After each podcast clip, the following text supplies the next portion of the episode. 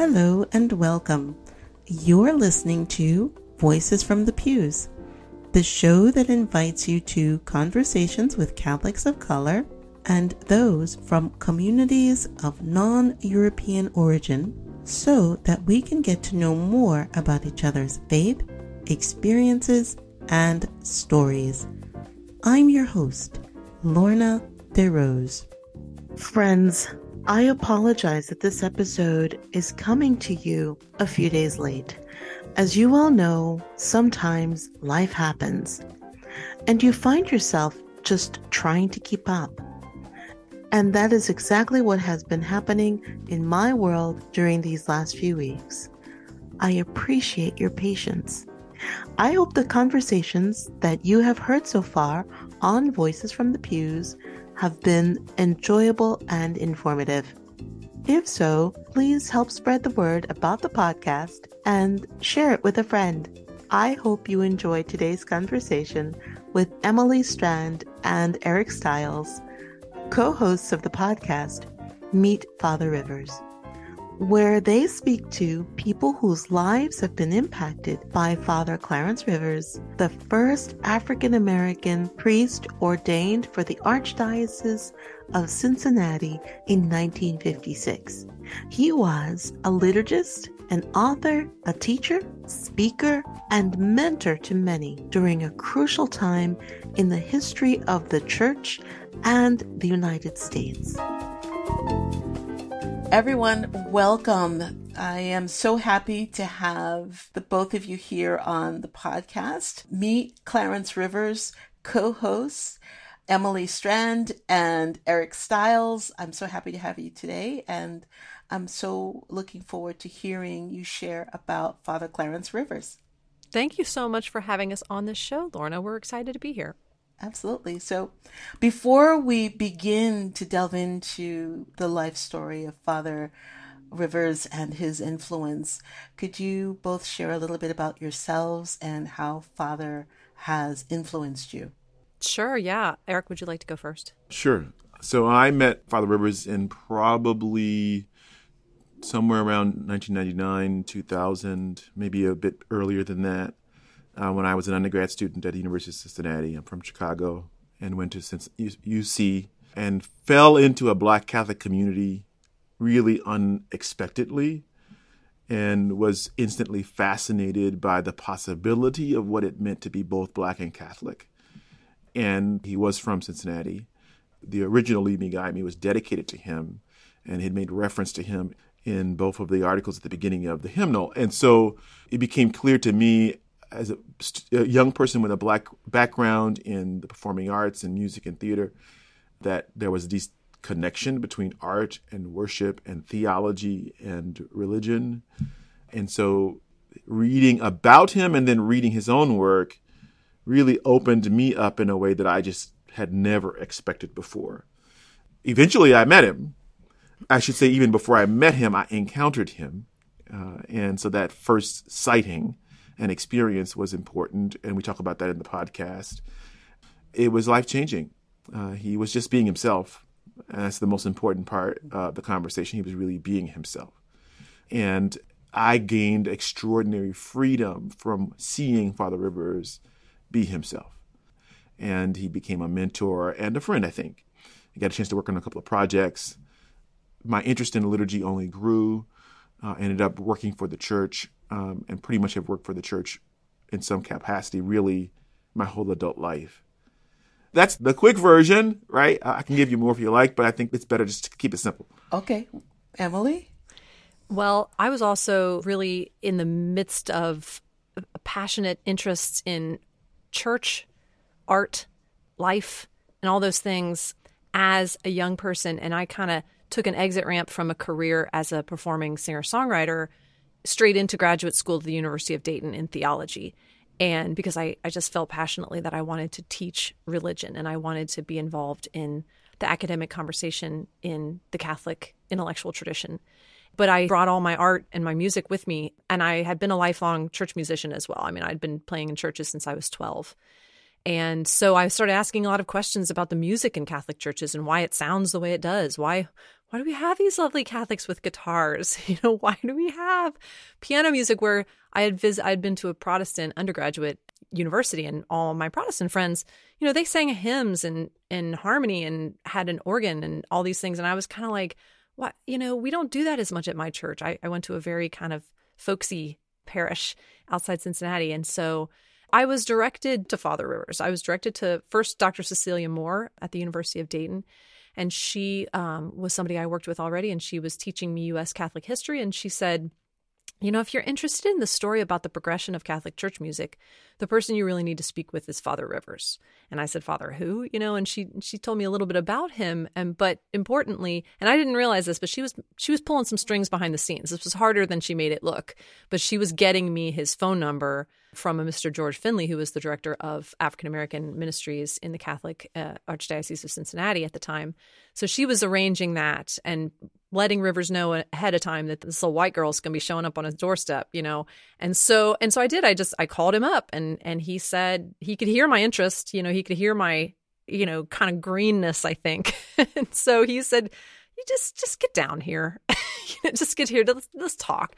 And so I just conducted a series of probably five or six different encounters with him where I just sat and with a notepad and asked him questions and listened to him talk. And uh, and we and we became friends as well. And he became somebody who he he clearly wanted to mentor me as a liturgist. He could see a budding liturgist in me and he wanted to foster that.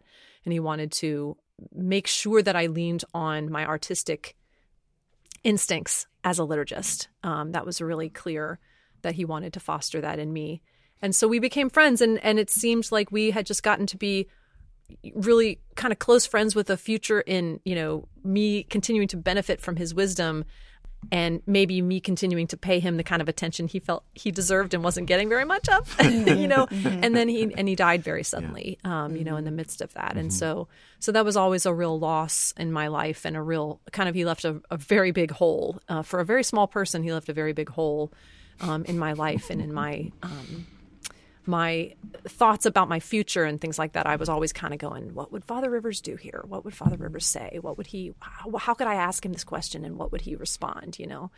So, yeah. And, you know, the podcast is a little bit of an outgrowth of, of that hole, trying to get that hole filled in some way. Sure. Speaking of small man, I called him the tallest short man I'd ever met. How tall was he actually? He was, was he five, five, five? four, maybe five five at mm-hmm. the most. Yeah.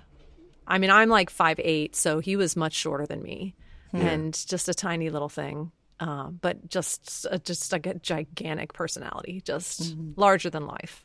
Well, he, from what I've learned through your conversations and your podcast, not only was the first black priest in Cincinnati, but the first composer who started looking into enculturating the liturgy for Black Catholics. Not only that, but he was also a liturgist. Um, loved Shakespeare. Loved the the sound and the music of the English language. Um, he did so many things. Tell me a little bit more about him. I think so many of us have not heard much about him beyond perhaps reading the first edition of um, Lead Me, Guide Me he was also a pastoral presence very shortly after his ordination to the Grail movement. Uh, so Emily and I and uh, another colleague, Jonathan Kelso, spent some time in Cincinnati last year, and we visited the Grail, which is no longer the the kind of place that it once was, where there was this primarily women's movement, uh, that but it extended out into other parts of the family, uh, and so he was a he was a he was I think a chaplain, and he would say or preside at the Eucharist there on a regular basis as a young priest. And it was also a kind of a, an experimental place. So they had a barn chapel, and they would try things. And so his music was sung. He sung his "God Is Love" communion song uh, at the first mass in public mass in English in 1964 in the country in St. Louis, Missouri. So like mm. so that that really opened him up nationally as someone who might be important. People were really excited to, to sing it. They mm-hmm. were really moved by its quality uh, and the ability to sing this kind of music at the liturgy. And I would also say that it it had an inherent quality that some of the other music that was, you know, we started off with new music, right? Just didn't have. Mm-hmm. It was beautiful, simple, and biblical. Mm-hmm. Mm-hmm. Now, what influences did he draw from in his compositions? Yeah, I can answer that. He um First of all, I mean, he was born in Selma, Alabama, and he moved here when he was about eight years old as part of, you know, he wouldn't have described it like this, but it was part of the Great Migration, you know? Mm-hmm. And so his parents came up here looking for a better opportunity to thrive. And so he entered Catholic school. His his parents were concerned about fighting in the public schools, and I don't know what that subtext for, but I can pretty much figure but he entered Catholic school. I mean, I, I think actually, and somebody else told us, uh, Jesse uh, Jesse Thomas, one of our guests, told us that Cincinnati public schools were still segregated at that time. So Catholic school was probably just about the best option. So he entered that world and he began to serve at liturgy just as a little kid.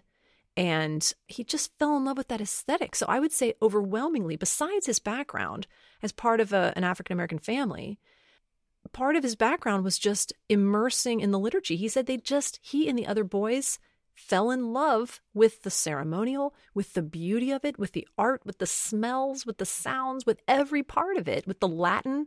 Oh, he said they ran around like minor clerics, you know, and and because and they just thought it was it gave him a great sense of grandeur and importance and dignity. So that was a huge influence on him, just the aesthetic of the liturgy of the time, which is really unexpected to a lot of people. But then, as a young man, when he was in the seminary, he began to be involved with the Grail, as Eric was saying. And their progressive experimental attitude had a great influence on him as well. This expectation that they would try new things and that there were changes that were going to be on the horizon that would require them to try new things and that would and you know and certainly liberated them to think about the rites outside of the rubrics and and to think about what's pastorally effective rather than what's just in the book that we have to do. And so another great influence on him was um, there was a, a Belgian Norbertine priest who who would come through St. Joseph Parish, which is where he was first assigned as a newly ordained priest, uh, first first seminarian retained to serve the Archdiocese of Cincinnati, who was black. And so so this Belgian Norbertine would come through and, and he would talk to them. He was a liturgy professor and he would talk to them and he would show them things. And one of the things he showed them was the Congolese mass setting. I think it's Congolese, the uh, Missa Luba. And there was a record of it at the time. And this priest showed it to Clarence Rivers, and, and Rivers was just like, wow, this is amazing with this drumming and these harmonies. And it's so deeply African and yet so deeply Catholic. And that just lit up his brain, I think, you know, because he was deeply, deeply Black and deeply Catholic by that time, you know. He also mentioned that there had been a, a mass, I think in English, that had been composed to the tunes of the spirituals that he had known about. But he, the way he put that to me, he said he didn't think that, that it was very successful because it relied too heavily on pre-existing melodies instead of riffing mm-hmm. on a new melody. But listening to the Missa Luba, he began to realize that there was potential for taking those elements of the spirituals, musical elements of the spirituals, and using that as inspiration for new music for the Catholic Church, not something recycled, but but new music for the Catholic Church. Mm-hmm. And then, of course, the Second Vatican Council opened up this gigantic need for just such music. Mm-hmm. And so I think all of those things kind of contributed to him. But he never named any other musical influences on me besides the the art music that was influential at the time and the mm-hmm. and the Missa Luba and his own folk heritage, you know. Sure. So so I hope that answers your question. No, that does. And I'm sure that all of the music that surrounded him, it sounds like he loved music deeply.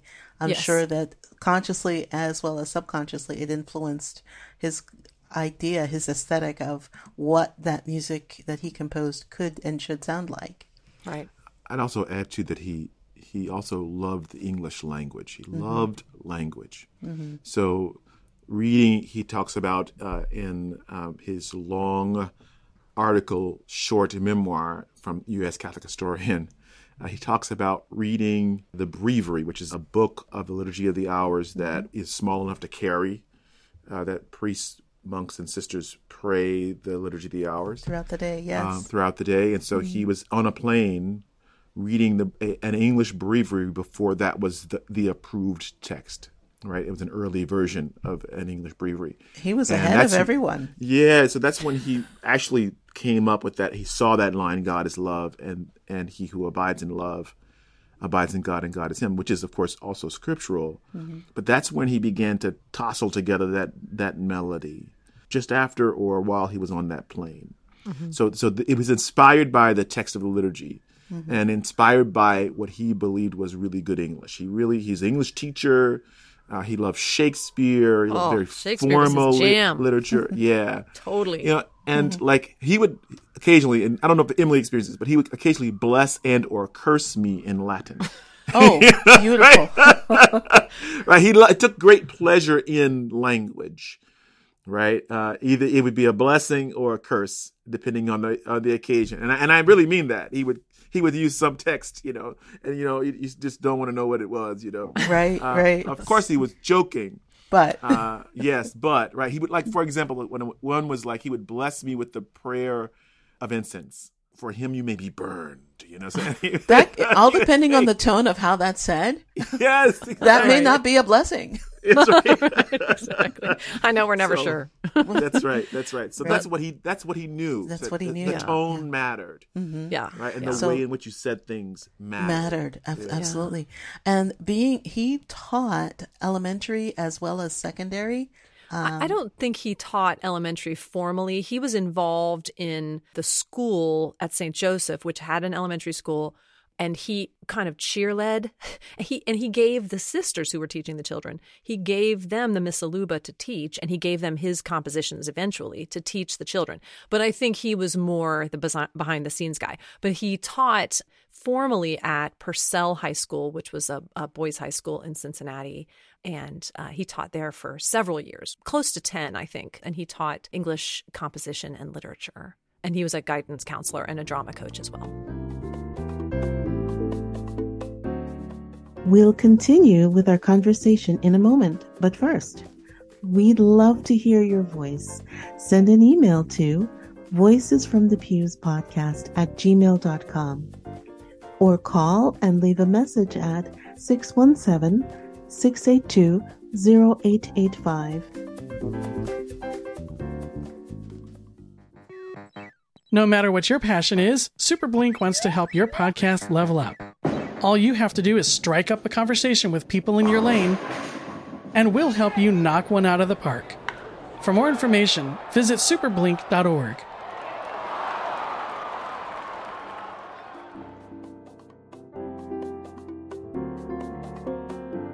Welcome back to our conversation on Voices from the Pews.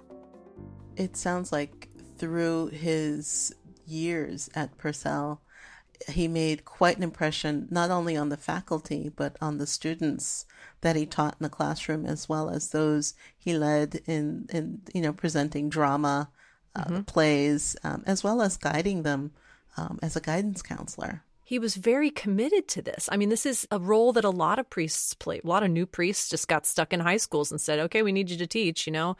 And and I mean, maybe maybe lots of them did it with as much gusto as he did, but man, he committed to that and he changed lives. And these were the lives of young men who would then be sadly destined to go off and serve in the Vietnam War. And the timing was just such that nearly all of the guys that he taught went to Vietnam afterwards. And I would say half of them, from our findings, either didn't come back from Vietnam or came back with such medical, emotional, mental health issues that their lives were really turned upside down. But he gave so many of them an outlet in drama and literature for expressing the emotions of trauma and grief that they were to unfortunately experience so poignantly as a result of this factor of history. You know, I mean, there's so many factors of history going on at the time that Father Rivers was active that it's it's just really he's he becomes a really fascinating figure through which to view. But he would have loved what you said a few minutes ago, Lorna, when you said he was ahead of his time because he's always that way. He was just always that way. He was, and to him, I think in the 1950s, there was something a little bit normal about that, about being ahead of your time, because everybody was looking forward, you know, everybody was looking forward, especially in the church, at what was about to happen. Because, you know, a lot of people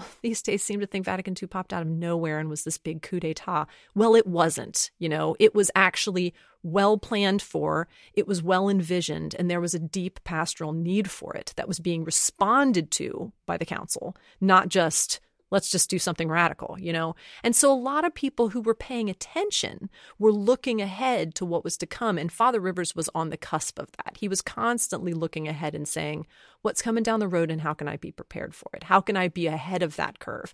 When I first called him, one of my first questions to him, I said, I want to come interview you in person, but what I'm going to ask you is, I'm going to ask you about the liturgical movement because I had just found out about this movement that 150 years of scholarship or 100 years at least of scholarship that led up to the to the second vatican council. And i said i want to know where you fall in the liturgical movement. And he just belly laughed in response to that. And he said well i'll tell you i'm not part of that movement. I'm ahead of it.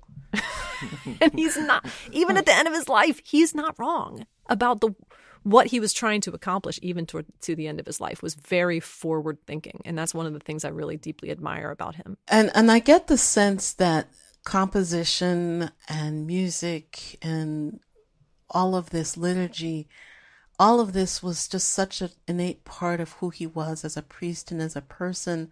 And uh, the people that he guided and mentored, who were musicians and composers, he poured a lot of that into what he was teaching them and mentoring them towards as well. Yeah, I, certainly. Uh, I think that he was someone who he was attractive to other people. Mm-hmm. Um, when I met him, he had kind of recluded by then. By the time that both Emily and I had met him, we went, we met him about close in time, but completely separately. Mm-hmm. And uh, he kind of retreated. He'd retired a little bit early uh, as a priest, and was not presiding at all very regularly. Uh, only occasionally presiding, very occasionally. Uh, but that he'd had so many formative relationships with other art, musicians, artists, etc. So you hear about those folks like Rawn Harbor uh, and Bishop Cherie. And then there are others. I think Grayson Warren, Warren Brown really benefited from a mentoring relationship with Clarence Rivers. And so there were just many others as well because he just he opened up doors that had not yet been opened. Mm-hmm. And you know, I think he paid some real prices for that. You know, partly because of his personality, partly because he was the first black person to, to do it. Mm-hmm. Even in a time, as we were talking about before, where people anticipated. This is one of the things that I think I noticed in our conversations. There were certain folks who were young at that time, younger than him, who had because it had become such a big part of their lives, this movement, this change that was happening, mm-hmm. they expected, in a sense, that it would just keep going. Like right. hmm. things would just keep changing because that's right. the that's, that's, the good thing, right? Like it's gonna pro- progressing, progressing yeah. right, right, yes. and as if there was going to be infinite progression, right? right. Uh, and so, but as we look back, we can say, well, of course, history doesn't actually usually work that way there is movement in one direction and then movement in another. Mm-hmm. And there's response or reaction to one generation and response or reaction to that generation. I so, always call it the pendulum sh- right. swing. that's right, right, right. And right. so we we are living through a pendulum swing as well right mm-hmm. now. Maybe Francis is trying to pull us in a new direction. Uh, but I think that, you know, Father Rivers played an important part in that early time in America when we were began to use English in the liturgy and began to compose new music. And so, of course, we look back and sometimes we look back at some of that music and say, that wasn't very good or that wasn't right, very good. Right. But when I listen to Clarence Rivers' music, I actually believe, you know, given all of the specifics of the time and the and the style in which it was it maybe have, have performed, at its kernel there is something there mm-hmm. that is is still just good music, mm-hmm. right? And good and this is key, good liturgical music. Yeah. It Some of the best. understands, yeah, it understands that it has a role to play, but it's not the center of the universe. Right. He loved liturgy from what I gathered from you, and he knew it well. He understood the rubrics, and he believed that the music was a way to, to help the congregation, the parishioners, to pray and, and to kind of accent accentuate the, the liturgy. Yes. Yeah, yes, yeah, yes. He, he very much did. He knew that liturgy had to be cathartic mm-hmm. for people as a way of being transformed by it. I mean, this is what we are asked to do. We are asked to become the body of Christ. Right. And and so that requires a transformation. If it doesn't, why should we show up? I mean, like we're already we're we've all already arrived, then we I guess we don't need mass, right? But but instead Father Rivers was constantly expecting that sense of transformation in people as a way of showing that worship is effective. That's that's the mark of effective worship is that you're different afterwards than you were before. And music is such a a factor in um, allowing that emotional engagement, transformative emotional engagement to occur, um, so that you come out different on the other side. And so that was that was a big part of his ministry because it was a big part, not just because he was. He would always say, "I'm not a trained musician. I don't know what I'm. You know, I didn't know what I was doing. I wasn't even all that great. It's just I didn't have any competition. That's why I. That's why people focused on me in those early days. But the the fact is." Music was subordinate to his larger goal of the people's participation in worship. Uh, It always was. It always was from from even before he started to compose. And music though was just this sharpest tool in his toolbox that he could use to get people to engage with worship in the way that he envisioned. I hope you enjoyed listening to the first part of my conversation with Emily Strand and Eric Styles from Meet Father Rivers podcast. He was a convert at a very young age who said yes to the call of becoming a priest and had a deep interest in encouraging a faith filled expression of African American culture within the Catholic liturgy. To learn more about his legacy, go to the show notes at voicesfromthepews.com. You can find the Meet Father Rivers podcast wherever you listen to your favorite podcasts. A very special thanks goes out to Emily Strand and Eric Styles from Meet Father Rivers podcast for being with us today. You can hear the rest of our conversation in the next episode of Voices from the Pews in two weeks. Thank you for listening to Voices from the Pews, produced by Lorna DeRose. Audio editing and post production by Byron Lee. Music composed and performed by Andre Louis. Social media assistance provided by Jacqueline Brunache. Web hosting provided by Beyond the Brand. Connect with us at voicesfromthepews.com. See you in the next episode. Thank you for listening.